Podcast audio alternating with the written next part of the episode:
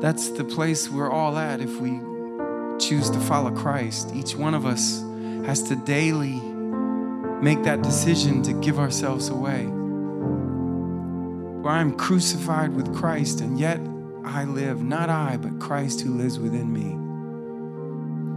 Father God, I pray that you give us the power and the courage to make that decision daily, to give ourselves away, to let go of our agenda, to grasp hold of the glorious agenda of the kingdom of God, so that we, dying to ourselves, can be a living sacrifice and useful to building the kingdom of God, to redeeming this broken world. Give us that power, Lord. Pray these things in Jesus' name. Amen. You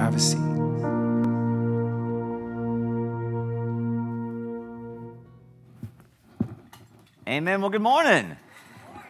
It has been a long, lonely, lonely, sad time since I've been down here. Uh, for those of you who are relatively new in the last couple months, my name is Alex, and if you are new in the last few months, you might not know that we are one church in two locations, and I am typically at North Chatham, uh, up at, you know how those Chapel Hill people are. I'm up there, in North Chatham, those Chapel Hill people north of the Haw. Jaime's typically down here in Pittsboro, and back before COVID, we used to switch about every four to six weeks, and uh, then COVID happened, and then I went on sabbatical the summer, and so it's my, it's my first time here since March, and so I'm so glad to be back down here. Love what God's doing here in Pittsboro. We, uh, we launched this campus uh, back in 2017. It's just been amazing to see what God's done uh, as we continue to be a, a, a, campus and a church that wants to love all of Chatham Countyites, all of Chathamites, right, Chris? That Chathamites, yeah. So we, we're, we're here. We really want to love all of Chatham County uh, as faithfully as we possibly can to invite them into the good news that Jesus is Lord and that He loves uh, every one of us, inviting us into relationship with Him. So, listen, if you're new the last few months, uh, I would love to meet you on the way out. Please do stop by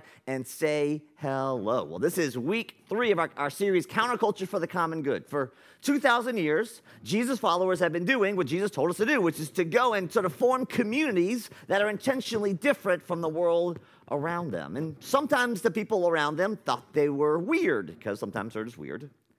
Sometimes the communities around the churches uh, they thought they were admirable. They were, they were, they were, ad, uh, they admired kind of the, the life they lived. And sometimes the communities around those churches hated them and tried to kill them.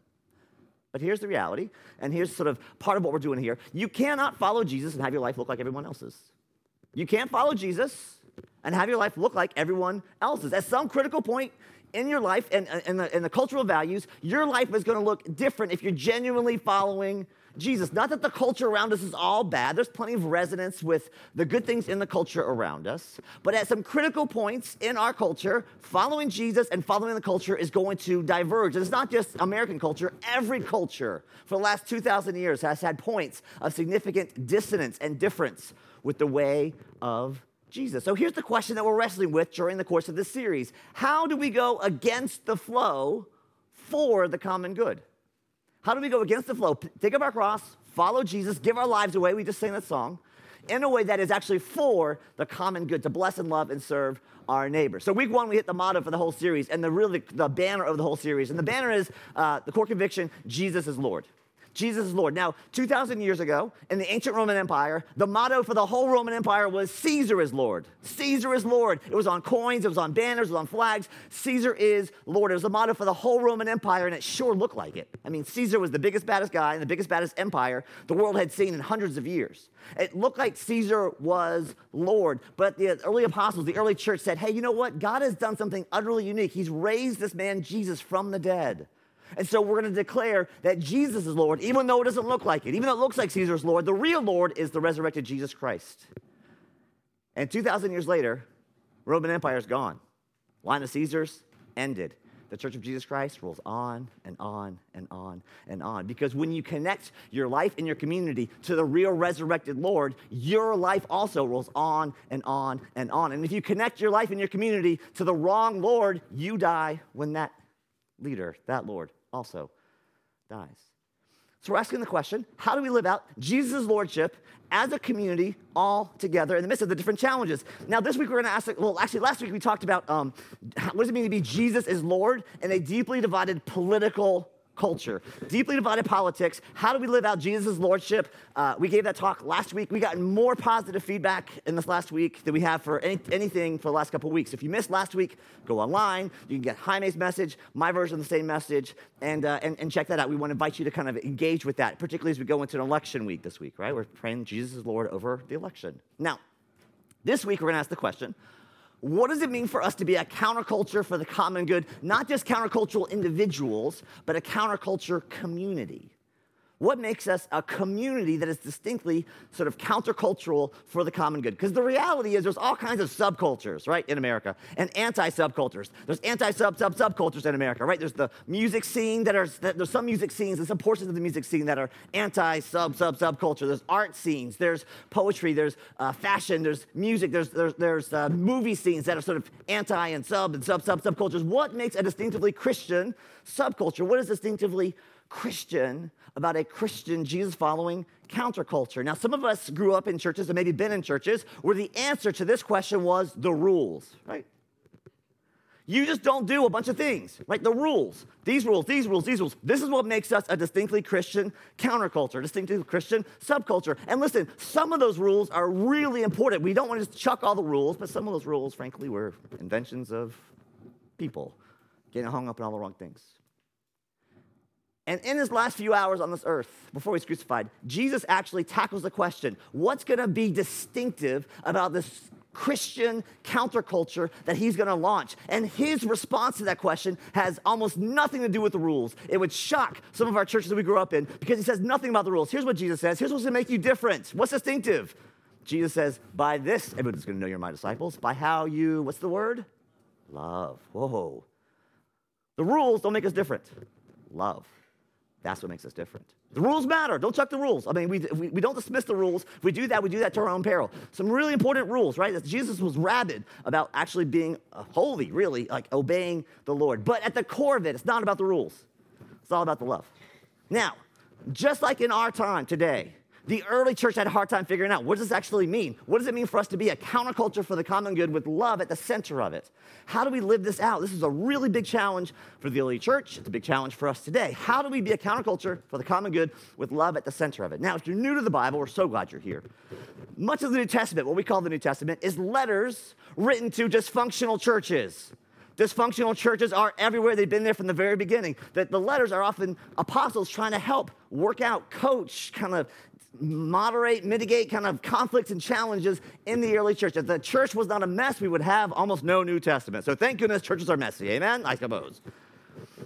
And, and, and almost all the churches have challenges, but man, the church that takes the cake is the Corinthian church. They are a hot mess. Someone say hot mess? Hot mess. It's a great southern term. It's, it's buried in the Greek somewhere. The Corinthians are a hot mess. And Paul has to write at least three letters, maybe a fourth letter. We have two, we have two of the full letters in there, and there's a few other pieces of letters that we have maybe kind of mixed in there, where Paul is trying to help the Corinthian church figure out what does it mean for us to be a counterculture for the common good, where we genuinely love each other.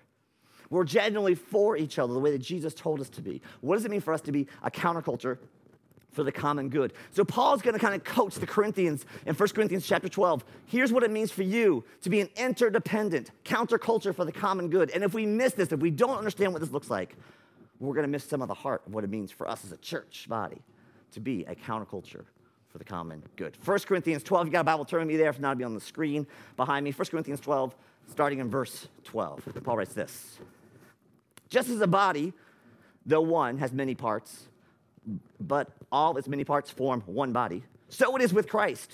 For we were all baptized by one Spirit, so as to form one body, whether Jews or Gentiles, slave or free, and we were all given the same Spirit, one Spirit to drink. Even so, the body is not made up of many parts, but, I mean, of, but of one, not made up of one part, but of many. All right, so here's what I want you to do. I want you to go back to high school. For some of you, that's like tomorrow. For some of you, that was like the Stone Age and for the rest of us, it's somewhere in between there, right? High school. So if you if, if, if, you're in high school tomorrow, we are praying, praying, praying for you. The Lord bless you and keep you. So you make, you're gonna you're gonna make it. You're gonna get through. Okay? I mean, maybe some scars, but you're gonna make it. Now, if you had a typical American high school experience, here's how the social scene broke down. There were all these cliques. And everyone kind of found their little clique, right? It was, it was based on music. There was the athletes, there was the party kids, there was the, uh, the drama nerds, the band geeks. There was all these different people, right? Based on these things, these affinities, right? All these little cliques, all these kind of breakdowns of people kind of clustering together. And I remember going, I remember like sort of struggling in this as a late bloomer, like trying to find my spot, like where did I fit in these kind of weird cliques. And then I went to college and I was so relieved. It was a little bit less clicky, it was a little less breakdown between these things. But I remember having a conversation with a friend of mine in college. And we asked the question Is the real world more like high school or more like college? Is the real world more clicky, all broken down by all these sort of divisions? Or is it a little bit more like college, a little bit more like adultish? And unfortunately, I think high school wins that the real world is actually pretty stratified, broken up, all these different categories, all these different places, all these affinity groups where we kind of cluster together. Paul is writing to like high school musical Corinthians. It's all cliquish, super cliquish, super divided, super broken up in all these different kind of categories. And as Paul launches into what does it mean to be a counterculture for the common good? He gives us one of the most important metaphors, images, the body. Like he's gonna, we're gonna unpack this as we go along. But the thing he wants to really emphasize to launch with and to start with is the breakdown between these cliques, between these different divisions, between these different kind of categories of people. You see there the things I highlighted, right? The first one he, he identifies is Jews and Gentiles. For thousands of years, this is how the Jewish people saw the world. There's Jews and everybody else. This was a part of the category, and much of the early church was very Jewish. And so the biggest challenge in the first century New Testament church was are the non Jews going to have to be Jews before they can become Christians? This is the biggest conflict in the whole New Testament. Every letter talks about it. Are the people who aren't yet Jews going to have to become Jews first before they can follow Jesus? Let me say that again. The biggest issue, biggest issue, single biggest issue in the New Testament scriptures is an ethnic conflict, what we would call today a racial conflict. Let me have a moment here with my white friends. White people, pay, up, pay attention. Everyone else sit back and enjoy this. If you grew up in a white church, no one told you this.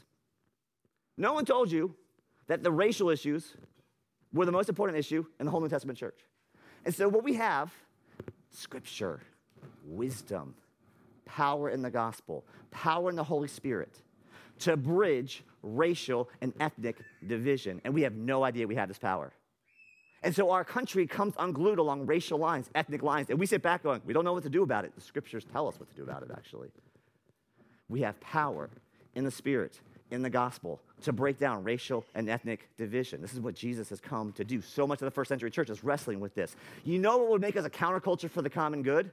If we could actually heal racial and ethnic division while the rest of the country is flailing about it. Wouldn't that be wonderful? Wouldn't that be a counterculture for the common good? If we brought the power of the gospel, the power of the Spirit? Come, Holy Spirit, make it so. Paul's really eager to break down the cliques, the division between Jew and Gentile. He's also really eager to break down socioeconomic difference, right? Slave or free. It's estimated that a full one third of the whole Roman Empire were slaves. One in three people, slaves in the Roman Empire, right? Not, not, not American style slavery, but still slaves. So that sort of that socioeconomic divide. Wouldn't it also be a beautiful socioeconomic thing? Wouldn't it be a beautiful countercultural for the common good thing if Chatham Community Church could heal racial division as well as socioeconomic division? One spirit, one body, one Lord. Wouldn't that be a beautiful thing? Wouldn't that be a beautiful counterculture for the common good? Now, from here, Paul launches into this, this image of the body as he tries to invite them into being a community together, trying to break down these walls and divisions that the Corinthians are messing with. 1 Corinthians 12, he continues to unpack this in verse uh, 15. Here's how Paul talks about this. Now, if the foot should say, Because I'm not a hand, I don't belong to the body, it would not for that reason stop being a part of the body. And if the ear should say, Because I'm not an eye, I don't belong to the body, it would not for that reason stop being part of the body the whole body were an eye, where would the sense of hearing be? The whole body were an ear, where would the sense of smell be? But in fact, God has placed the parts in the body, every one of them, just as He wanted them to be. If they were all one part, where would the body be? As it is, there are many parts, but one beautiful body. I was talking with a guy this past week who's a kids ministry, kids minister at a church up in, uh, up in the north, and uh, I just met him and I was asking him, what do you love about kids ministry? Uh, and he said, Listen, we're in a really impoverished neighborhood. We have all kinds of broken, dysfunctional families. And he said, uh, One kid that comes to his kids' ministry, his dad took a Sharpie and literally wrote stupid across his back. He carried that name with him all the time, every day. It was in his head, right? Stupid. That's who I am. And this kids minister one time was doing the kids, kids, a kid's lesson. He was asking some questions, kind of debriefing the kids' lessons. And the kid raised his hand and said, I would answer your questions, but I can't. I'm stupid. And this kids minister got down on his level and said, That's not who God says you are. It's not how God made you. And he told the story of how this kid started to come alive that morning and then the weeks subsequently as he continued to pour into what God had said was true about him. You're not stupid. That's not your name. That's not who God made you. God gave you gifts. You can bring those things to the table. And this kid had this internal dialogue spoken to him by his own father that he was stupid, and someone needed to pour truth into that internal dialogue to speak truth, to help him move from a kid who was wilting on the vine to a kid who was coming alive, bright, engaged, as God had made him, right? Paul, here, this part of the letter, wants to speak to an internal dialogue. He wants to speak truth to things that are going around in some of our minds and some of our hearts. And here's how Paul leads off. He says, Listen, some of you have this thing in your head that says this because I'm not a hand, I don't belong to the body. And uh, because I'm not an eye, I do not belong to the body. Any of you ever get junk mail? Junk mail? It's all you ever get, right, in your box. Junk mail, junk mail. And some of you get like this, uh, you, you've been pre-qualified for a loan, pre-qualified for a credit card, right? Junk mail, pre-qualification. Here's the deal. Some of us get junk mail in our heads and our hearts every single day, and your piece of junk mail that you get in your heart says you are pre-disqualified. Pre-disqualified. You are pre-disqualified before you even try before you put yourself out there. In fact, you shouldn't put yourself out there. Don't take a risk. Don't try. You're not as smart as that other person. You're not as gifted as that other person. You can't do what they do. You can't keep up. God can't use you. Some of you hear the voice of pre disqualification before you even put yourself out there, don't you? It's on loop. Paul wants to break up that voice. What that voice is doing is pulling you out of the body pulling you out of participation in the body, pulling you away from what God designed for you to do. Do you know how much potential never gets unlocked in the church because how many people are sidelined with a pre disqualification voice that says, I'm not a hand, I'm not an eye, I can't contribute anything to the body? Do you know how many millions of Christians today are on the sidelines, not bringing their gift, not doing what they could do? To change the world because they hear the voice in their head that pre disqualifies them from getting involved. Do you know how many millions of people are waking up today hungry because Christians who should be serving in the food line, who should have started a nonprofit, said, I can't do that? Not me, not it. Don't have the skills, don't have the abilities. Do you know how many people are hungry today because Christians have opted out, heard this voice, and said, I don't have what it takes? You know how many churches are flailing all over the world? Don't have enough ushers, don't have enough musicians, don't have enough kids' ministry people, don't have enough ser- people serving in the church because people have opted out, heard that pre disqualifying voice I'm not good enough, I don't have what it takes, I'm not a good enough Christian, I'm not a good, I don't have, I don't have, I don't, I don't, not enough. Do you know how many hundreds of millions of people today don't have the hope of Jesus? Because people say, I'm not smart enough to share my faith, I can't answer all the questions, I'm not even gonna try, I'm not gonna risk, I'm not gonna put myself out there. I don't have what it takes. You hear the pre disqualifying voice all the time. It is one of the greatest neutralizers of the church in human history. It has left the church less effective than it should have been. It is one of the single greatest causes of human misery in the last 2,000 years. People who hear the pre self disqualifying voice and say, I'm not even gonna try. I'm not stepping in. I'm not taking a risk. If you're here this morning and that's a voice that you feel like you hear on the regular, I've been sent here to tell you some really, really good news. You ready for this? It's not the voice of Jesus. It's not the voice of Jesus. It's not the voice of the Good Shepherd. It's not the voice of the Holy Spirit. That voice that tells you that you're pre-disqualified, that you shouldn't even try, that voice is not Jesus' voice. Wherever, whatever, whoever kind of put the voice in you, wherever it's coming from, it's not the voice of the Good Shepherd. You can safely ignore it.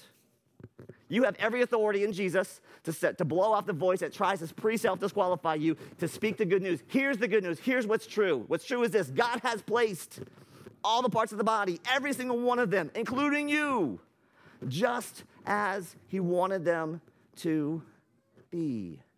You are a part of the body of Christ Jesus. He has placed you exactly where He wants you to be. That's not to say that you're great at everything. Of course, you're not great at everything. That's the whole point of the body, right? There's things you're good at, things I'm good at, things we're good at differently together. But my friends, your, your job is to bring what God's gifted you to do. And don't let anything pre disqualify you for bringing that to the table. Because if you do that, then the rest of us suffer. God made us interdependent parts. And if you opt out of the body, in whatever way, shape, or form that takes, then there's a hole where we needed you to be.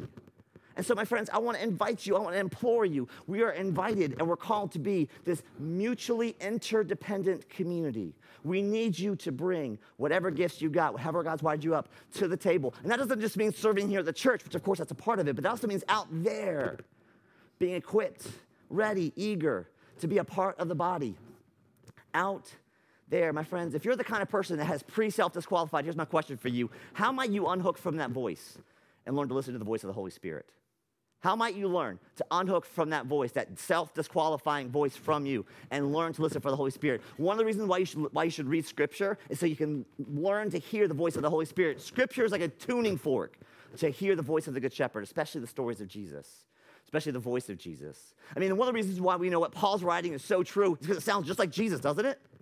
You're one interdependent body. That sounds, Jesus didn't say that, but man, it sounds a lot like Jesus, right? It resonates 100% with who Jesus is, how Jesus lived. So, my friends, I want to implore you learn to tune your heart and your, to the voice of Jesus, and then tune everything else out. It's just clutter, it's just noise, disrupting what God has sent you to do. The Spirit declares the truth of God. You've been, you've been sent here, brought here to hear the good news. There are other voices in your head and your heart that are not the voice of the Holy Spirit, it's the voice of Jesus.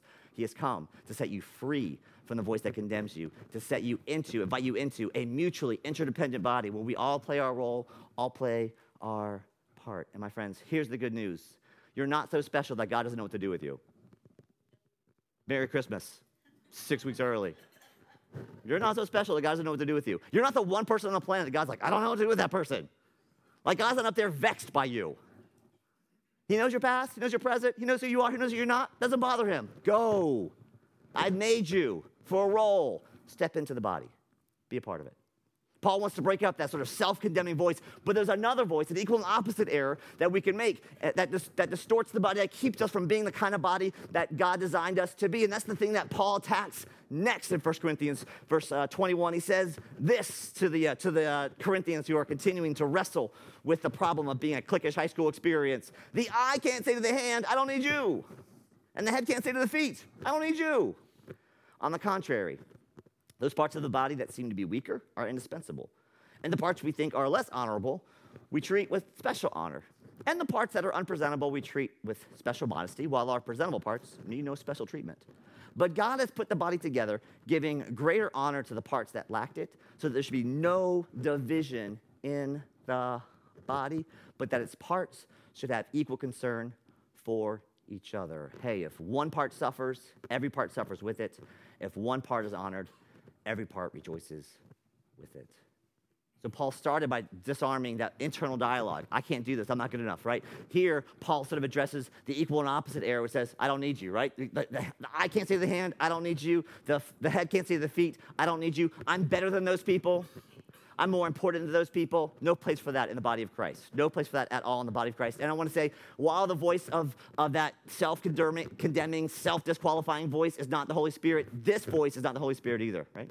The voice that says, I'm better than everybody else, or I'm better than those people, that's not the voice of the Holy Spirit. It doesn't sound anything like Jesus, the Good Shepherd, who went after sick people and poor people and marginalized people and invited them in to be a part of his community. That doesn't look anything like the work of Jesus. And so, my friends, of course, we're all in works in progress, right? We're all works in progress. And here's what we do we bring together kind of our community, our flat sides, our sin, our, our, our, works in progress. And man, by God's grace, He uses our different gifts, our different abilities, and He works through us. Isn't that a beautiful thing? Even though we're imperfect and the body's imperfect, God works through us. And then bless the Lord. Sometimes He works in spite of us. Amen. We come together bring our gifts, our flat sides, our work in progress. And God, in His grace and mercy, pours His Holy Spirit into us. And we're like, hey, we're one body working together, imperfect, messy, but we're doing what we can to cooperate and be a part of His kingdom coming, His will being done in our lives across Chatham County as it is in heaven. And there's this weird thing in the 21st century, we talk about community and being an interdependent body. There's a couple extremes, right? One extreme is the herd mentality, right? In our culture, there's a herd mentality to conform and look like everybody else. You see this most prolifically on social media, right? Social media. Some of you love social media. Some of you hate social media. We'll talk to you in a minute. But social media, right, is this herd mentality. Your job is to look as best as you possibly can to impress your fake friends online. And so what you do is you take the best picture, the best image of you, and you present the best picture of you to Im- impress your friends online. So if you're a stay-at-home mom, your kids shrieked for 22 straight hours, but the 30 minutes they were not shrieking, you take the picture, post it up, look how great we are. You're empty nesters. You and your spouse go on a five-day cruise. You fight of those five days, you fight for four days and 21 hours. But for the two hours you don't fight, you take a picture, put it on social media. Look how great we are. You're a teenager. You're out there with your friends. You're doing something. Take a picture, post on social media. Look at me. I'm living my best life with my best friends. Aren't I awesome? The amount of time, effort, energy we take curating a fake image online is ridiculous. There's Nothing like the interdependent body of Christ that Jesus calls us to be. And so, that's a lot of noise, a distraction for what it means to be a genuinely interdependent community counterculture for the common good. Now, some of you look at that online noise, you're like, that's stupid. It's ridiculous. How much time and effort and energy? Some of you look at that and say, I want nothing to do with that. And I've been sent here to tell you this morning the thing you always wanted to hear from church. You're right, it is stupid. It's ridiculous. It's so over the top, right? so over the top. People pour so much time, effort, and energy trying to fit in and get people to like me. You know, so much of the social media thing is, I need you to like me so I can like me. I need you to like me so I can like me. So, how many likes and clicks and followers can I get to feel good about me? And I need this whole thing. So, it's a codependent, unhealthy relationship with fake friends online to get me to like me. So, some of you look at it and say, I don't need anyone to like me. I like me just fine, thank you very much. And in Chatham County, deep Chatham, especially if you've been here for a long time, there's this whole culture that says, I don't need anybody to be me. I don't need anybody. I don't need you, is like a deep Chatham County motto. I want 50 acres, no neighbors. I'm gonna live my best life without anybody bothering me. And let me hereby declare to you, my friends, that is also not the voice of the Holy Spirit. You can tell a lot from a community by who their heroes are. Okay, so if you're new to Chatham County, let me, let me introduce you to a Chatham County hero. This, my friends, is Clyde Jones. Clyde is a Chatham County legend, okay? He's like the hero. If there's, there's not, this is not a big celebrity kind of culture in Chatham County, but if there is a celebrity, it's Clyde Jones. Let me tell you Clyde's story. Clyde has no idea when he was born. He's been poor most of his adult life. He's, he's worked in a carpenter, a carpenter shop. He lost his left middle finger working with a wood chipper. That is so Chatham County, right? So deep Chatham. In, in 1979, a giant log crushed his leg. Doctor said, You'll never walk again. He's like, I'll show you I'm gonna walk again. It took him three years. He's walking again. Clyde creates these animal figurines out of wood, out of just wood. Everyone's unique. Every time he just makes these things and cranks them out, and they're all across Chatham County. He marches to his own drummer, does his own thing, and he is a rock star. These things have been in the Smithsonian. There's one on the Great Wall of China. He's been, he's been celebritied across the world, totally independent, totally feisty, does his own thing, doesn't care what anyone else thinks. Some of you, like, that is your dream to be like Clyde. Every year there's an annual Clyde Fest in Bynum. People gather from all across the county and celebrate how awesome Clyde Jones is. He is a local celebrity that did it his own way, doesn't care what anyone else thinks. Some of you want to be like Clyde when you grow up.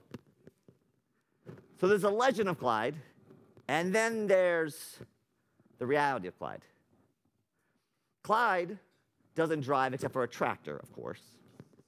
So whenever he wants to go into town, he needs his neighbors to take him. In fact, one of his neighbors says that whenever she wakes up and hears the lawnmower outside her bedroom window, it's an invitation to go to breakfast on that Saturday morning to go into town. Clyde doesn't sell his art. In fact, one guy, one like famous Russian ballet dancer showed up in a limo in the 90s and said, Can I buy your art? But Clyde says, I don't sell my art, I just give it to people I love. Gave it to his dentist, doctor, some local public schools.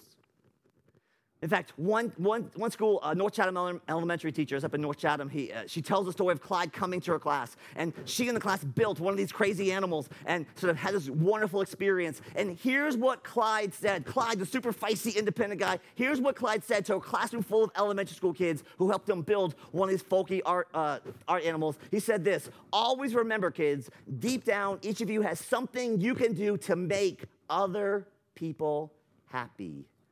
I want you kids look inside, find what that thing is, and go out and do it. Make other people happy. That's not some cranky guy, 50 acres, no neighbors, off the grid, prepping for doomsday. That's a man who actually is deeply integrated to a community, wanting to serve, be a part. I don't know what Clyde's faith kind of commitment is, whatever, but he's living out a small picture of what Paul's talking about. What does it mean to bring your gifts to the community? And Clyde's gifts are quirky and unique, and he's feisty. He is his own person, but he's a deeply integrated part of the community, looking for ways to be part of the community. And my friends, this is a, this is a small picture, a slightly oblique picture, a different picture of what it means to be a counterculture community for the common good. It's not utterly independent, not utterly kind of apart and separated, pushing everybody away, but nor is it codependent on other people to prop us up, social media or any other way. There's a third way, a better way. This interdependent body of Christ. That's the counter culture for the common good. One baptism, one spirit, one body, one Lord that we share together. And so, my friends, my question for you this morning is what's one step you might take to confidently, humbly be more integrated that in a way that invites others to do the same? What's one step you can take bringing your gifts, your experiences into the body? And saying, Yes, I want to be a part of this body. I'm not going to, I'm not going to pre self disqualify, but nor am I going to disqualify other people. I want to step in and be a part, of an integrated part of this body, of this community, and invite others to do the same. Because here's the deal at some point, if you're a healthy adult, at some point, someone came alongside you and said, I see something in you, right?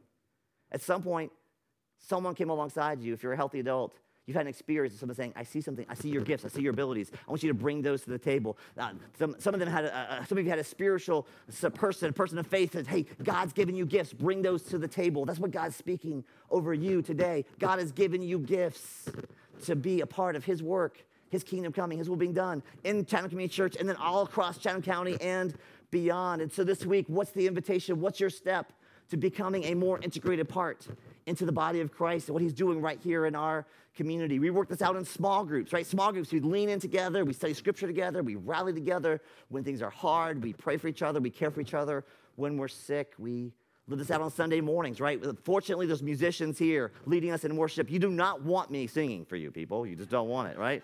Thank you, worship team, for bringing your gifts to be a part of this body, right? But it's not just the worship team, it's also hospitality, food, drink, welcome. This is all part of the body. People bring in their gifts to welcome in the community. And then we send it out. It's not just about gathering on Sunday morning, it's about going out. Jesus said his kingdom is like a little yeast working through the whole dough. Everything it touches rises, my friends. Go out there, make something rise this week in Jesus' name. Go out there, and make someone rise in Jesus' name. And you know what we do here is we gather together, we say, God's put something in you. The Spirit has given you something. You are part of the body in that place. For some of you, means being at the PTA or working at the HOA or volunteering in a nonprofit or starting something new. Some of you are going to be sent, like literally all over the globe, to go be part of God's global mission. For some of you, it's just going to be going to work, going to school tomorrow, living out faith, living out the gospel. And the church is here to cheer you on. We're going to celebrate. We got a woman in my small group. She's got a bunch of atheists in her office, like who are self-described atheists, and she's like, "I'm sharing my faith, sharing the gospel." And every week in small group, we're like, "We're praying for you. We're on your team. We're on board. Just keeping faithful, love." serve, walk the, live out your faith as best you can. We're cheering for her, spurring one another on. We celebrate when people are celebratory and great things are happening. We rejoice with those who rejoice. We mourn with those who mourn. And as a part of the body, we even sometimes challenge or correct when people are wandering off or going astray. What does it mean for us to be a body? One body, one spirit, one Lord, one baptism together, one interdependent body, living out as a counterculture for the common good because of Jesus, in Jesus, because Jesus is Lord. Because Jesus is Lord. Doesn't matter what everyone else says. Doesn't matter who looks like their Lord. Doesn't matter who's most powerful. On election week 2022, we're here to sing the good news. Jesus is Lord no matter who wins the election. Jesus is Lord. That's it. And so we're called together to live out that lordship as one body together, one spirit, one baptism, interdependent parts, not pre disqualifying ourselves or anyone else we gather together in the name of Jesus because of what he has done and who he is. And that's what we celebrate a little bit of that as we move now to our time of communion. The night Jesus was betrayed, he wants his followers to be one body. He knows there's going to be pressure on them to separate, to schism. And so he says, Here's, I'm going to do something for you. I'm going to give you a meal to remind you of the most important thing. And I'm going to give you a meal to celebrate the most important thing. And this is the thing that's, going to kind of bind us together. There's a, there's a saying in kind of business world. It says, what gets celebrated gets repeated. What gets celebrated gets repeated. So we celebrate Jesus' baptism. We celebrate Jesus' communion because this is how Jesus became Lord. And we tell this story because we want our hearts and our minds and our own lives to mirror Jesus' Lordship in whatever way we can. And so we move to our time of communion to sort of celebrate the good news that Jesus is Lord. On the night he was betrayed, he took ordinary things and he made them extraordinary. He broke them. Said, This is my body broken for you. Eat this in remembrance of me. And then he took the cup. He said, This is my blood shed for you, poured out for you for the forgiveness of sins, all sins for all time. Drink this in remembrance of me. His disciples had no idea what Jesus was talking about. No idea. But the night unfolded like a nightmare. He's run through a mock trial, crucified on a cross. His friends scatter in a fog of shame and confusion and lostness. On the third day, to everyone's surprise and according to no one's plan but his own, God raises him from the dead to be King of kings and Lord of lords for all time, forever and ever. Amen. So we come to, tab- this table, broken people, people in progress, one body, one blood, one spirit, and we share in this meal together. We're going to move now to a time of gab, taking these elements, and, and, and we're going to invite you to kind of come to the stations and take these and then bring them back to your seats and the band's going to kind of lead us through some worship, and then the band will pause and we'll eat and drink together. The bread is gluten free, the cup is grape juice, so that everyone can be invited and come, come and be a part of it. So we're going to invite you here to, uh, to move when you're ready to these stations, to get these elements, to bring them back, and then just invite you to sit with them, right? To sit with them for a beat and to be opening up your heart to what does it mean that God's put you here in this place? And what does it mean for you to be a part of it? One body, one spirit, one blood, forever and ever. Amen. Let me pray for us as we to our time of communion. Lord Jesus, thank you so much for being Lord. We declare and pray that your Lordship would change everything for us. We ask, Holy Spirit, that you would come now and meet us in these elements, these common everyday elements. Lord, you love taking ordinary things and making them extraordinary. And so we want to open up our hearts and our spirits to receive this. Help us now as we move to our time of communion, would you awaken our hearts and our imaginations to the good news that you are Lord, that you've invited us to be one body together. May we enter into this time opening our hearts to the good news that these elements point us to. We ask in Jesus' strong, mighty name. Amen. Amen. Amen. Come get the elements whenever you're ready.